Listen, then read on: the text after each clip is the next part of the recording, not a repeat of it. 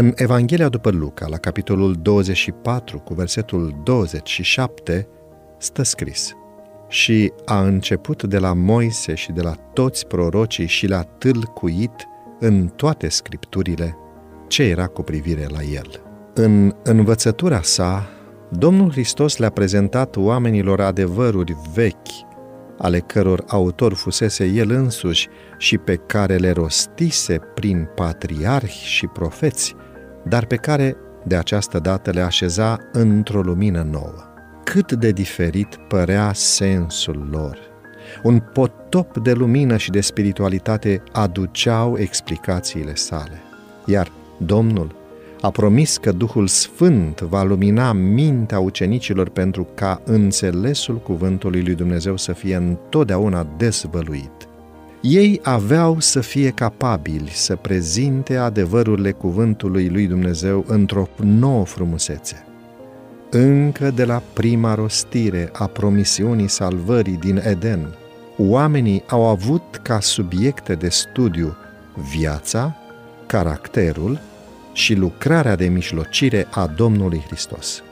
Totuși, fiecare minte asupra căreia a lucrat Duhul Sfânt a prezentat aceste teme într-o lumină nouă și inspiratoare.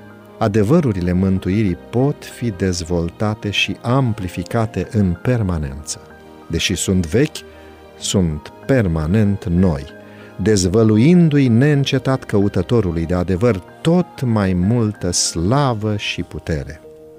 În fiecare perioadă a istoriei are loc o nouă dezvoltare a adevărului, un mesaj de la Dumnezeu pentru respectiva generație. Toate adevărurile vechi sunt esențiale. Un adevăr nou nu este independent de cele vechi ci reprezintă o desvăluire mai clară a acestora. Numai în măsura în care am înțeles adevărurile vechi, le putem înțelege pe cele noi. Când a dorit să le descopere ucenicilor adevărul cu privire la învierea sa, Domnul Hristos a început de la Moise și de la toți prorocii și l-a tâlcuit în toate scripturile ce era cu privire la el dar lumina care radiază din proaspăta dezvăluire a adevărului le glorifică pe cele vechi. Acela care respinge sau neglijează adevărul nou nu le deține, de fapt, nici pe cele vechi.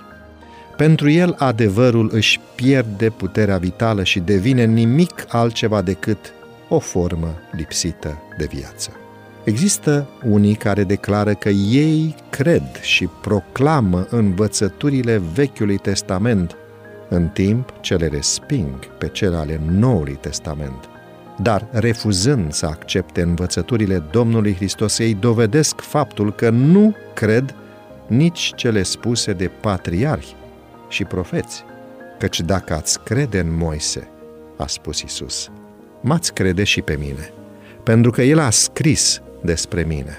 Prin urmare, învățătura lor nu are nicio putere, nici măcar cea cu privire la Vechiul Testament.